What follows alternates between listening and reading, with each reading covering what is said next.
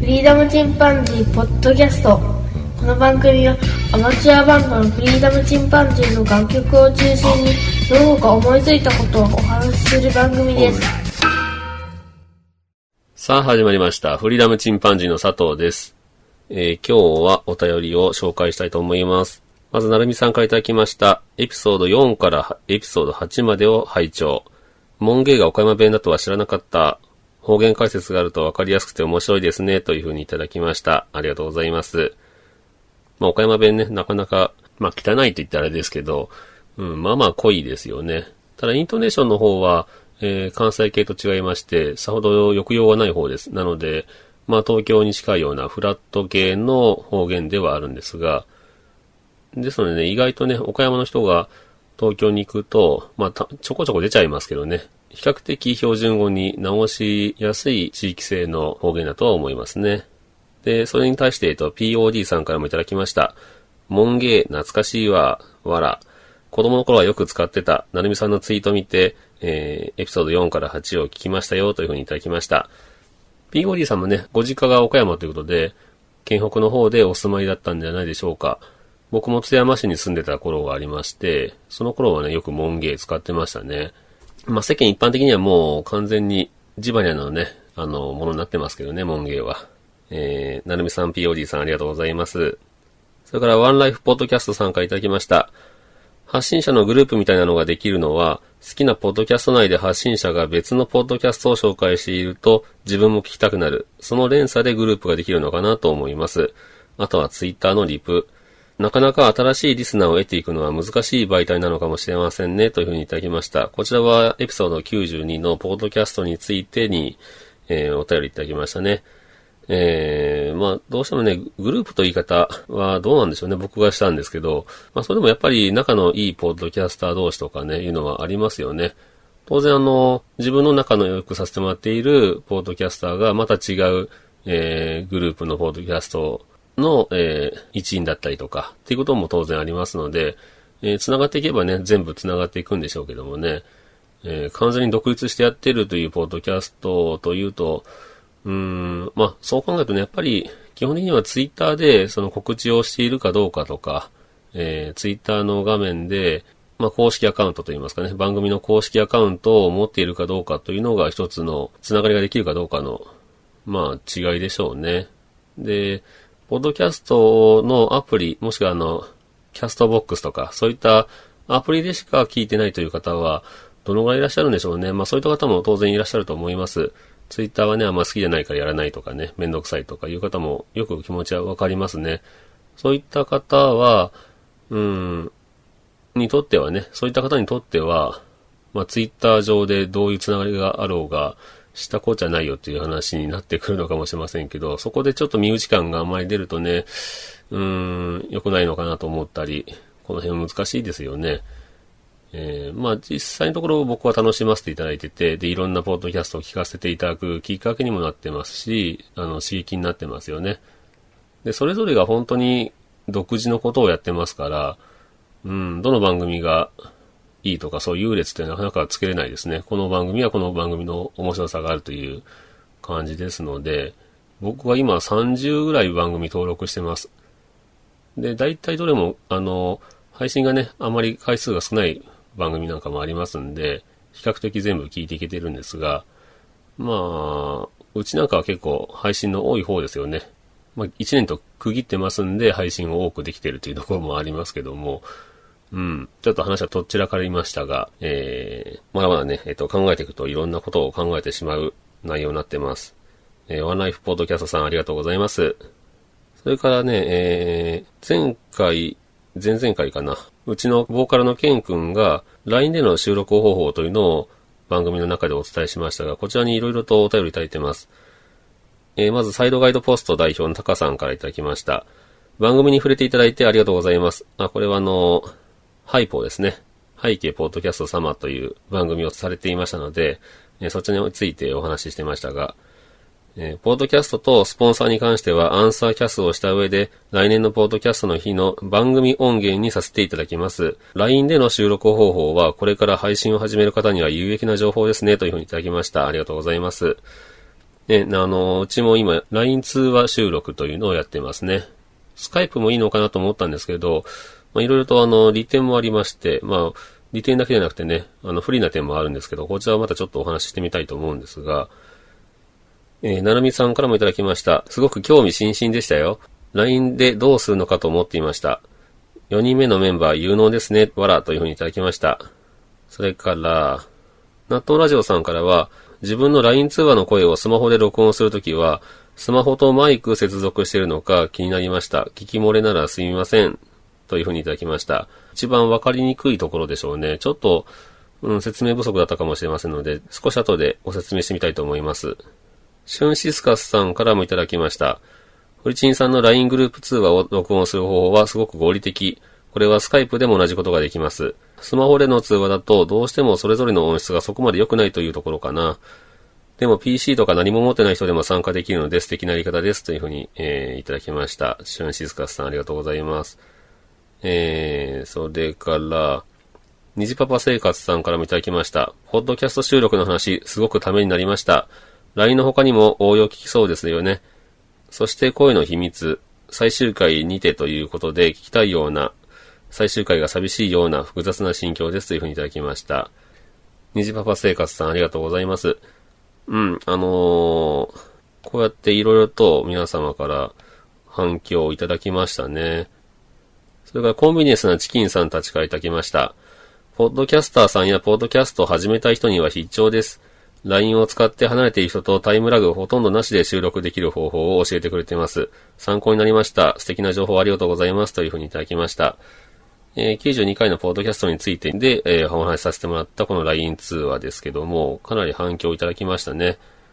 ということで、えー、シュンシスカスさんもおっしゃってましたが、この、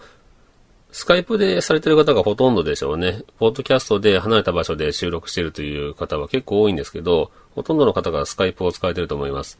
僕もね、あの、自宅でスカイプを使ったりもしてるんですけど、スカイプは、ちょっとその、収録の状況によってはね、えー、タイムラグは結構大きめになるというのが一つ難点ですかね。ただ音質は意外といい時があります。特に PC 同士だとかなりいいですね。逆に言えばその PC がないとちょっと録音ができないという部分。まあ、こちらのね、あの、LINE 通話の場合も PC1 台は必要なんですけど、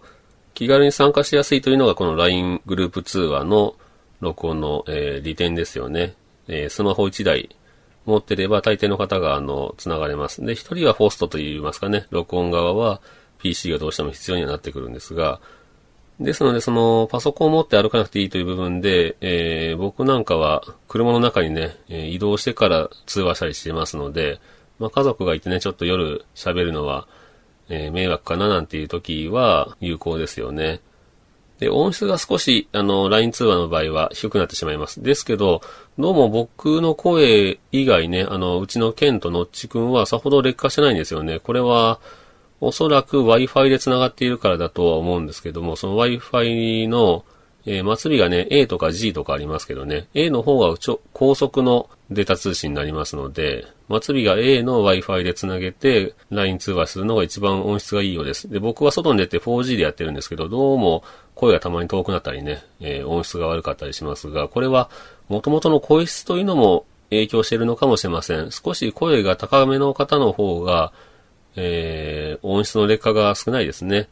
それからツイッターの方でフリーダムチンパンジーのケンがですね、ツイートしてくれたんですが、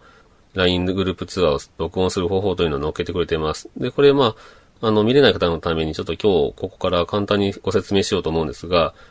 要は、えー、メンバー3人打ちますので、3人プラスもう1人をパソコン側で LINE を登録します。で、そのパソコンは4人目という、無言の4人目という形で、で、そのパソコンで録音するわけですね。で、パソコン側に LINE を登録しましたら、グループ通話を開始して、4人目としてそのパソコンが入ってくるわけですが、その4人目のパソコンはですね、 Audacity というソフトを起動させて、録音するわけです。で、 Audacity ですね、 Audacity の中の Windows WASAPI という部分ですね、を選んでいただきまして、それから、スピーカーとかね、えー、どこから録音するかという部分を選べるんですけども、こちらをマイク、ステレオ、スピーカーという風に設定していただきます。あとはね、自分のスマホの LINE とパソコンの LINE でテスト通話をして波形が出ていれば録音ができますね。で、 Audacity というのはスピーカーから出る音を録音するんではなくて、音声信号そのものを録音しています。つまり、スピーカーの音量をゼロにしていても録音できます。それからね、あの、録音ボタンという赤丸を押さなければ波形が出てきませんから、テストするときも録音ボタンを押してください。そしてね、パソコンの LINE が自分の声を二重録音したり再生したりしないように、パソコンのマイク端子を、まあ、殺すわけですね。ただ、何も刺さないと、えー、録音ができません。マイクがついていませんという、まあ、注意文が出てきまして、録音ができないんですね。なので、えー、マイクの端子に延長ケーブルをつけますね。で、延長ケーブルの先っぽにはマイクをつけないということで、結局そういう方法で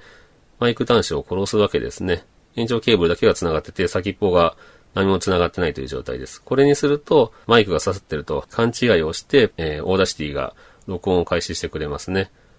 で、この延長ケーブルは100円均一にも売ってるそうなので、100円ショップで買ってくれば OK ということになります。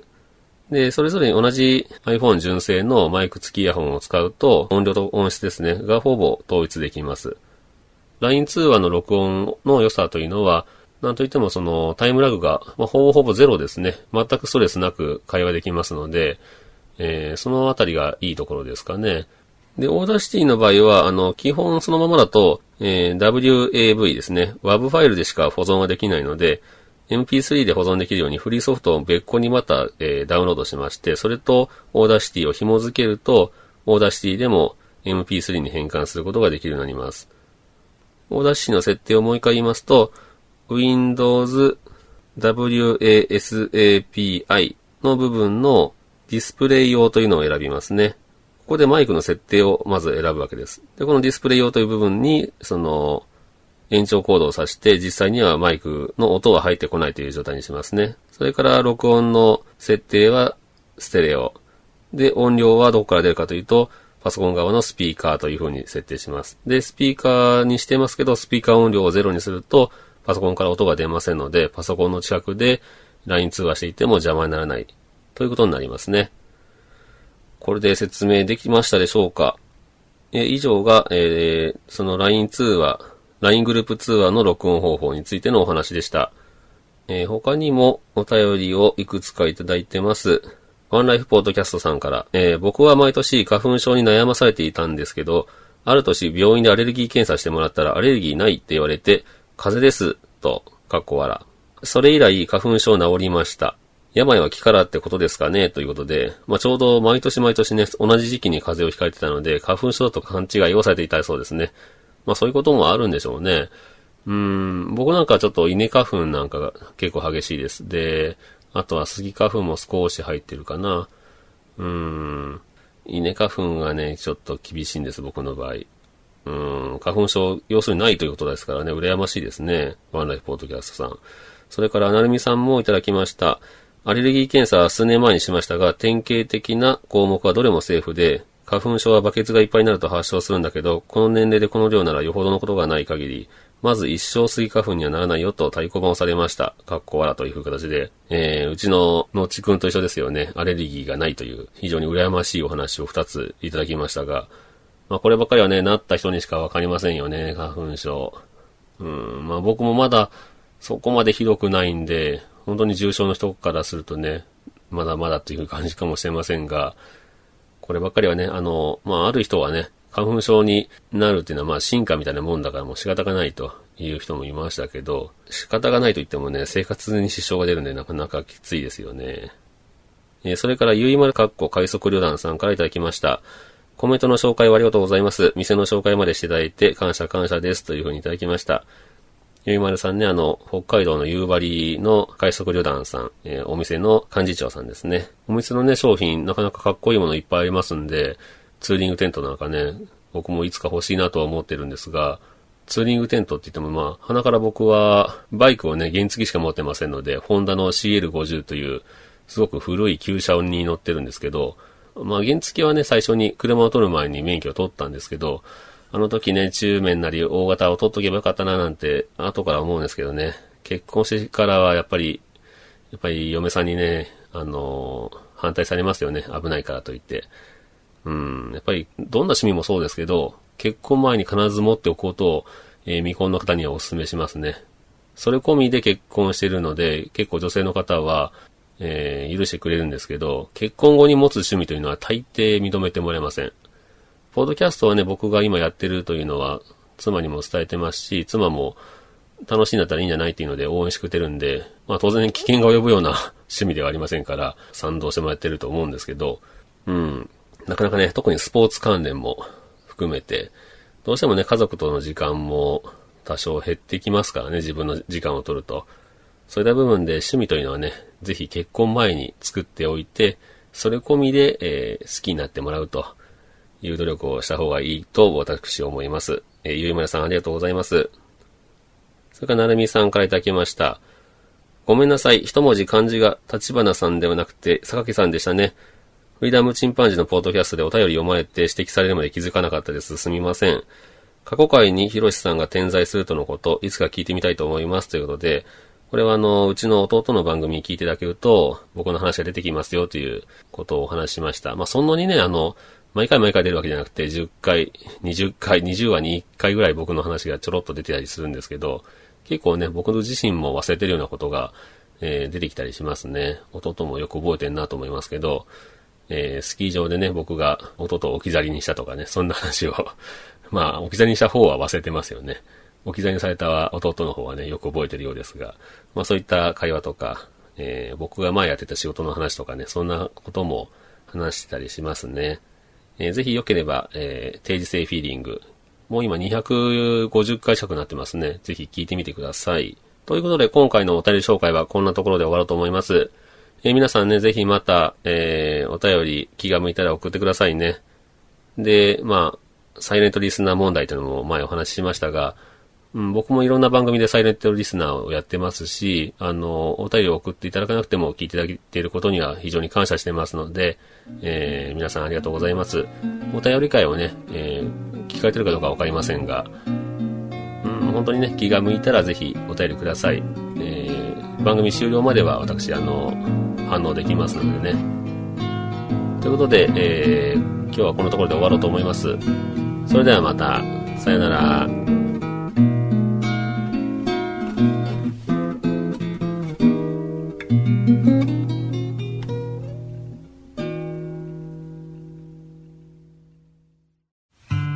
チンパンジーポッドキャスト。この番組はアマチュアバンドのフリーダムチンパンジーの楽曲を中心にその他思いついたことをお話しする番組です。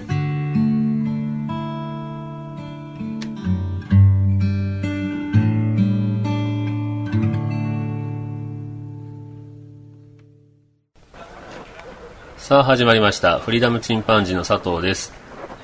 え今日は岡山県の倉敷市に来ております倉敷美観地区を歩いております。えー、前回と言いますかね、あの、以前、牛窓という町をね、私ご紹介しましたが、こちらが意外と好評でしたので、まあ、味を占めまして、今回は倉敷美観地区のご説明をしたいと思いまして、ロケにやってまいりました。えー、こちら倉敷美観地区というのは、岡山県ではね、一番の観光地ですね。岡山城とか、それから後楽園というのもありますが、こちらは岡山県内の観光地では、えー、観光客数で言うとね、えー、4番目という形になります。で、ダントツの1位が、この倉敷美観地区ですね。だいたい1年に約300万人が訪れます。うん、後楽園なんかはね、200万人ですからね。もっと言えば、あの、岡山駅前というと、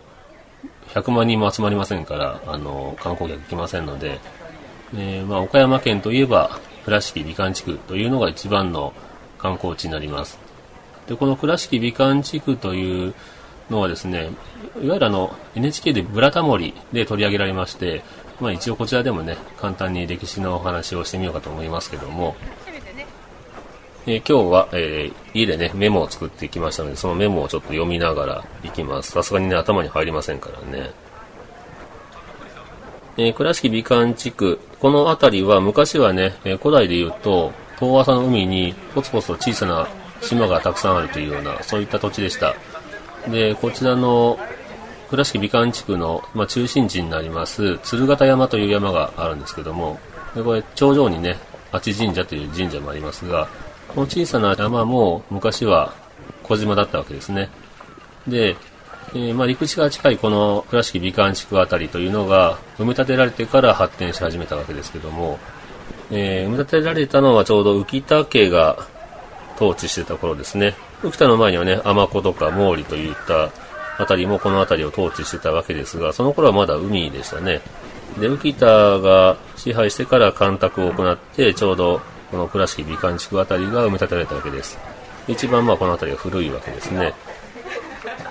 で、その後ね、徳川家がね、えー、270年の統治をし始めて、まあ、江戸時代になってから大きく発展していったという形になります。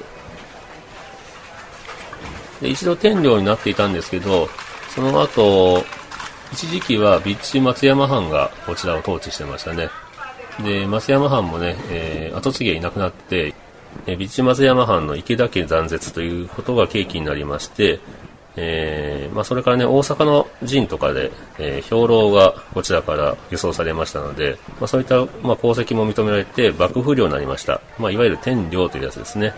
天領になったのが、えー、っと、1642年です。それから、まあ、その後ね、えー、いわゆる大官所が置かれたわけですけど、まあ、この大官所の陣屋というのが今の倉敷アイビースクエアというのがある場所に建てられたわけですが、まあ、当初の大官支配というのは京都とか大阪に、えー、薬亭というね、あの、邸宅を置いた大官が年に数回程度、まあ、必要に応じて備中に来るっていう程度だったようですね。で、大官所がきちんと置かれたのは、1746年という形になりますね。で、大官所がきちんと置かれましてからは、あのー、さらに発展していくわけですが、発展した理由というのは、その、天領というのは幕府の直轄地ですので、いわゆるお殿様が統治しているわけじゃないわけですね。なので、町づくりというのを、その、町人に任せてしまわないと、うまくいかないというところがありまして、でいわゆる豪商ですよね。そこのお金を持っていた、例えば酒屋さんとか、え、薬屋さんとかね、そういった人たちにどんどん埋め立てろと、干拓をどんどんしていって、そこでできた田んぼで採れた米は自分で売ってもいいよといった感じになりまして、まあ、昔の荘園制度みたいなもんですよね。で、次々と干拓されてきました。で、干拓されて、で、取れたお米を売ることで、まあ、ますますその商人たちは大儲けしていくわけですね。で最初に埋め立てられた倉敷美観地区の辺りにその豪商が豪者の自宅とそれから蔵を建てていったわけですねその街並みがそのまま今倉敷美観地区として残っています。でこの干拓するにあたってね、えー、干拓地っていうのは最初は塩がありますから稲作には向いてないわけですね。でその塩を抜くのに綿花が植えられまして、うん、東日本大震災でも津波で塩害を受けた田んぼなんかには今、綿花が植えられたりしてますが、まあ、綿花はね、塩をどうも土から抜くという作用があるようでして、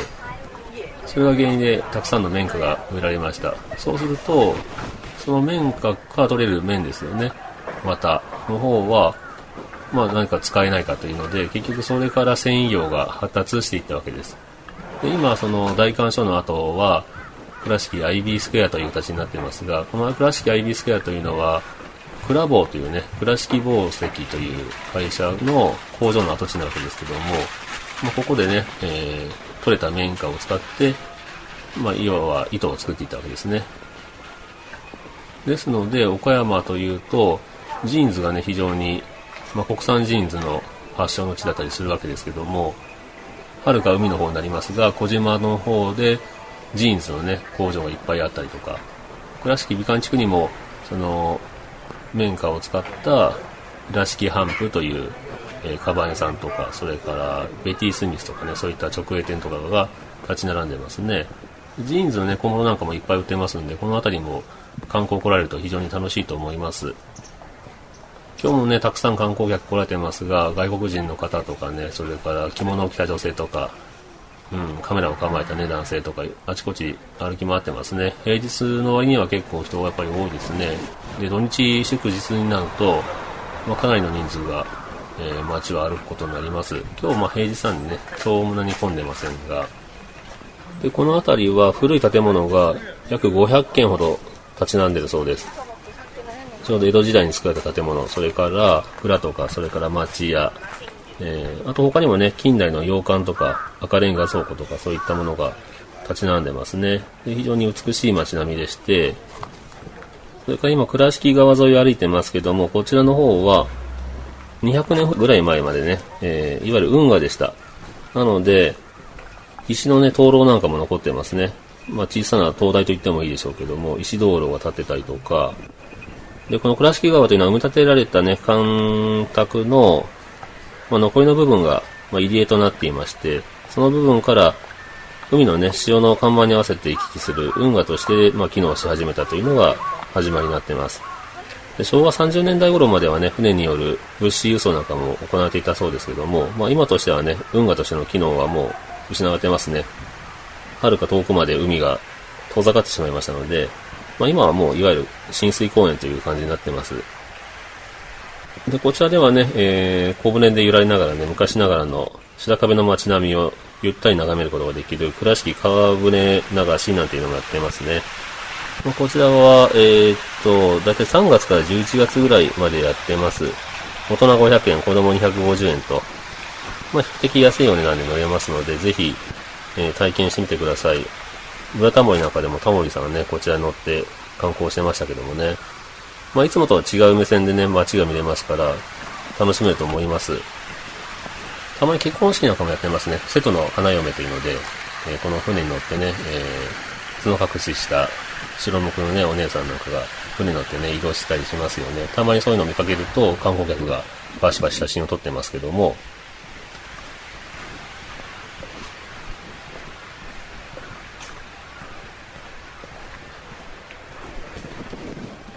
さて、えっ、ー、と、えー、路地の方を曲がっていきまして、倉敷アイビースクエアにやってまいりました。まあ、先ほどお話しした大観所の後に建てられた、えー、倉坊というね、倉敷宝石の最初の工場。こちらが、えー、今は観光施設になってますね。で、ホテルも入ってますし、お店なんかも入ってます。で、アイビースクエアは泊まれますので、なかなか僕一回泊まりましたけどね、いいホテルですので、ぜひ泊まってみてください。ちょうど今、改修時期でもあるので、えー、何か別館を作るとかね、いろんな今、工事してたりとか、それから客室なんかもだいぶ古いので、えー、リニューアルしたりしているそうです。なので、客室数はちょっとね、制限されてるかもしれませんけども、で、明治時期に作られたこの倉敷アイビースクエアというまあ、もともと工場ですけどね、この工場の方は、うーん、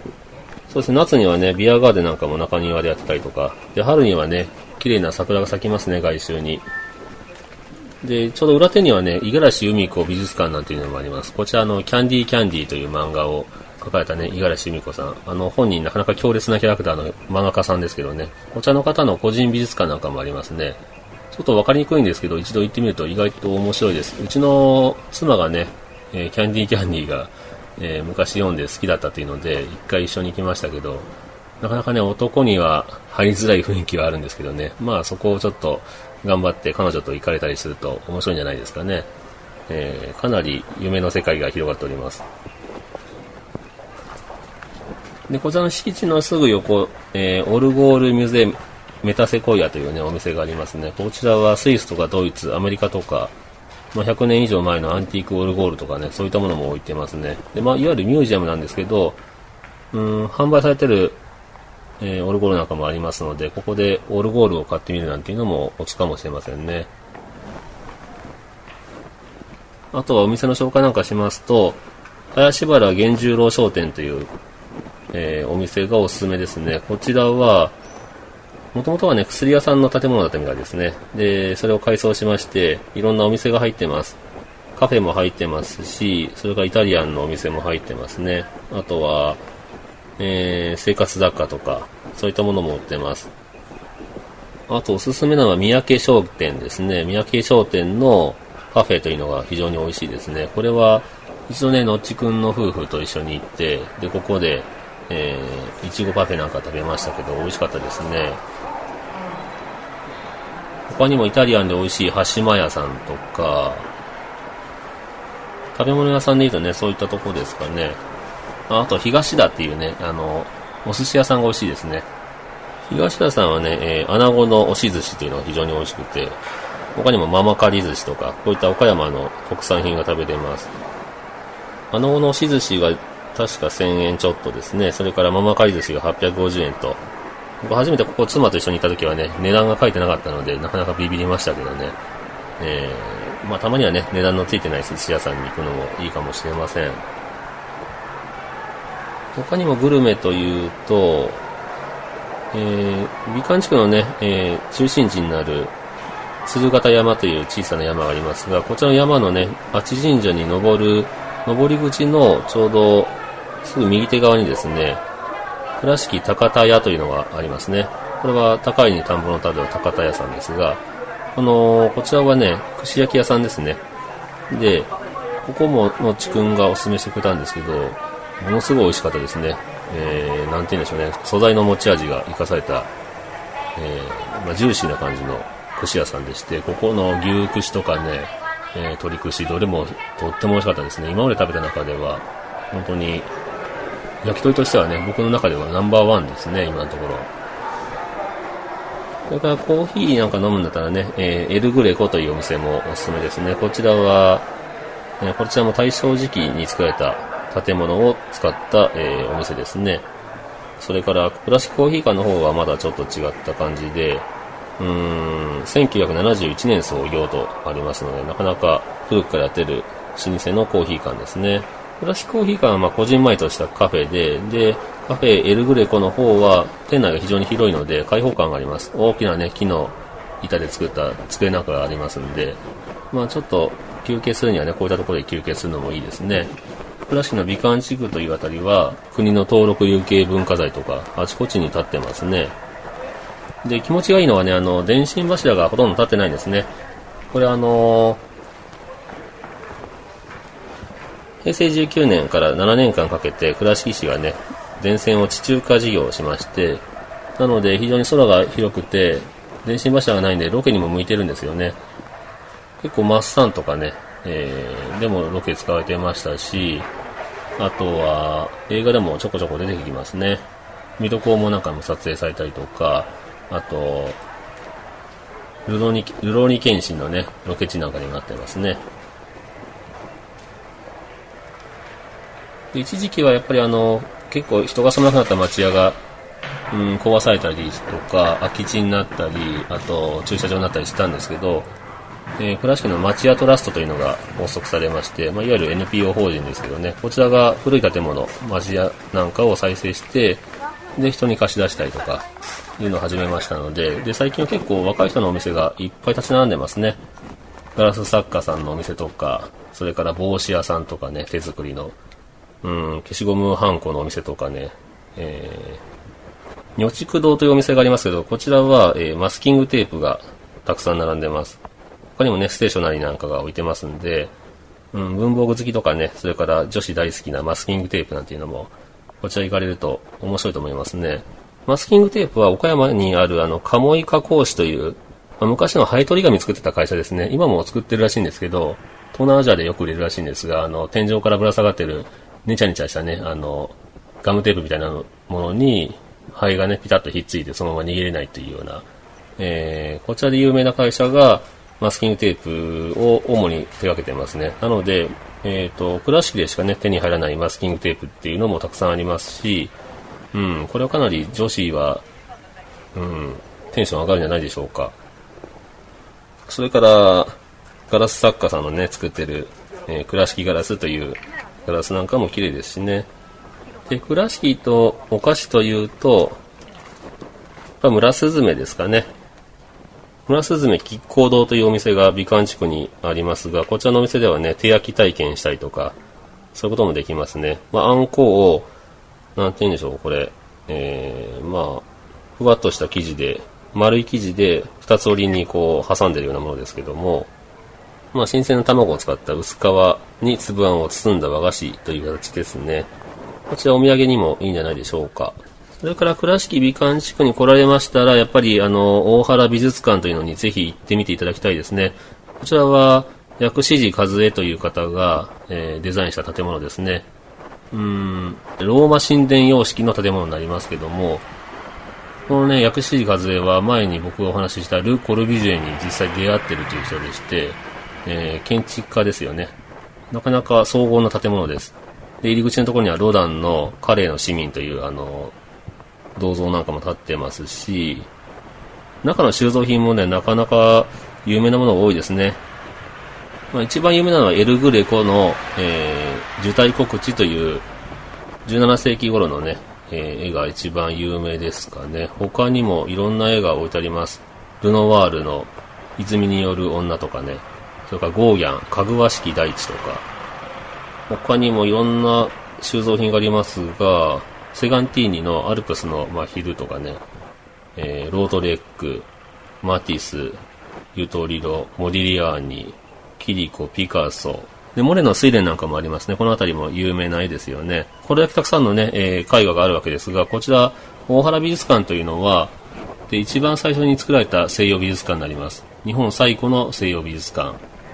で、こちらを建てたのは大原、えー、孫三郎という人物でして、こちらが要するに先ほどのアイビースクエアの元になった工場、クラボーですね、倉敷宝石の社長だったわけですね。で、莫大な富を得まして、えー、その富を、その、小島虎次郎という絵描きが、その富を使って、えー、ヨーロッパにね、行きまして、いろんな絵画を買い集めたわけですね。実際モネのね、え邸宅に向かいまして、モネに、あの、日本の絵描きのためにぜひ譲ってくれというので、えー、粘って粘ってね。で、まあ、それに心を打たれたモネが、まあ、一番絶頂期ですよね、睡蓮を、まあ、譲ってくれたと、売ってくれたという逸話もありますね。で他にもね、えっと西洋の巨匠だけじゃなくて、日本の近代絵画とか、えー、現代美術なんていうのも収蔵されてますので、結構楽しめますからね、ぜひ大原美術館行かれてみてください。で、倉敷というとね、あの、そうですね、土蔵とかね、街が改装されたカフェとか、ギャラリー、雑貨店、居酒屋とかいろいろ立ち並んでますし、それから、路地裏に入るとね、あの、とても楽しいですね。倉敷の方言の方で細い路地の方を日野菜と言いますけども、この日野菜が迷路のように伸びてまして非常にフォトジェニックです。なので僕高校生ぐらいからね、結構倉敷にはたまに行って写真撮ったりしてましたからね、えー、本当に魅力的なお店もこれから今どんどん増えてますので、若い人も非常に楽しめると思います。今回あんまりうまくね、あの、ご説明できてませんが、まあ、こんなところですかね。まあ、倉敷の街、ぜひ、機会がありましたら皆さん、えー、寄ってみてください。ということで、今日はこんなところで終わろうと思います。それではまた、さようなら。